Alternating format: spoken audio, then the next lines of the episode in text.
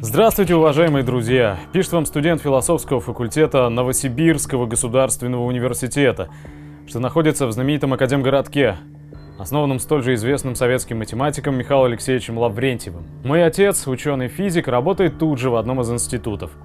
В детстве, побывав у отца в лаборатории, я проникся благоговением перед тем неведомым для ребенка исполином, что все это создавал – перед ресурсами, когда-то вложенными в советскую науку. Прошло больше 10 лет, я снова зашел к отцу на работу, но обнаружил лишь те же самые установки и приборы для физических экспериментов, только покрытые слоем пыли.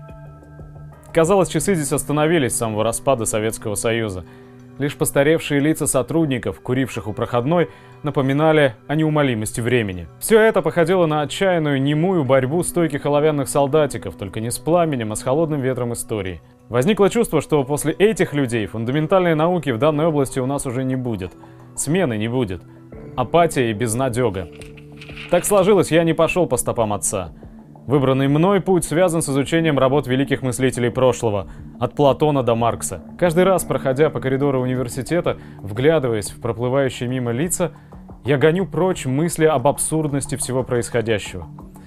А потому и письмо вам постараюсь закончить на мажорной ноте. Каким бы толстым ни был слой асфальта, в который нас закатало, мы все равно пробьемся, должны пробиться. Не только бытие определяет сознание, но и человек может напрямую влиять на окружающую среду. Уныние и упадок духа, желание сложить руки – это потворствование общему упадку. Чего нам всем сегодня, наверное, не хватает, это личной, персональной целеустремленности и решимости биться до конца. Время быть сильными, на зло всем обстоятельствам пробиваться наверх, к солнцу. И мы пробьемся на рассвете, а когда солнце взойдет, оно будет светить еще ярче, чем прежде – Время для мобилизации.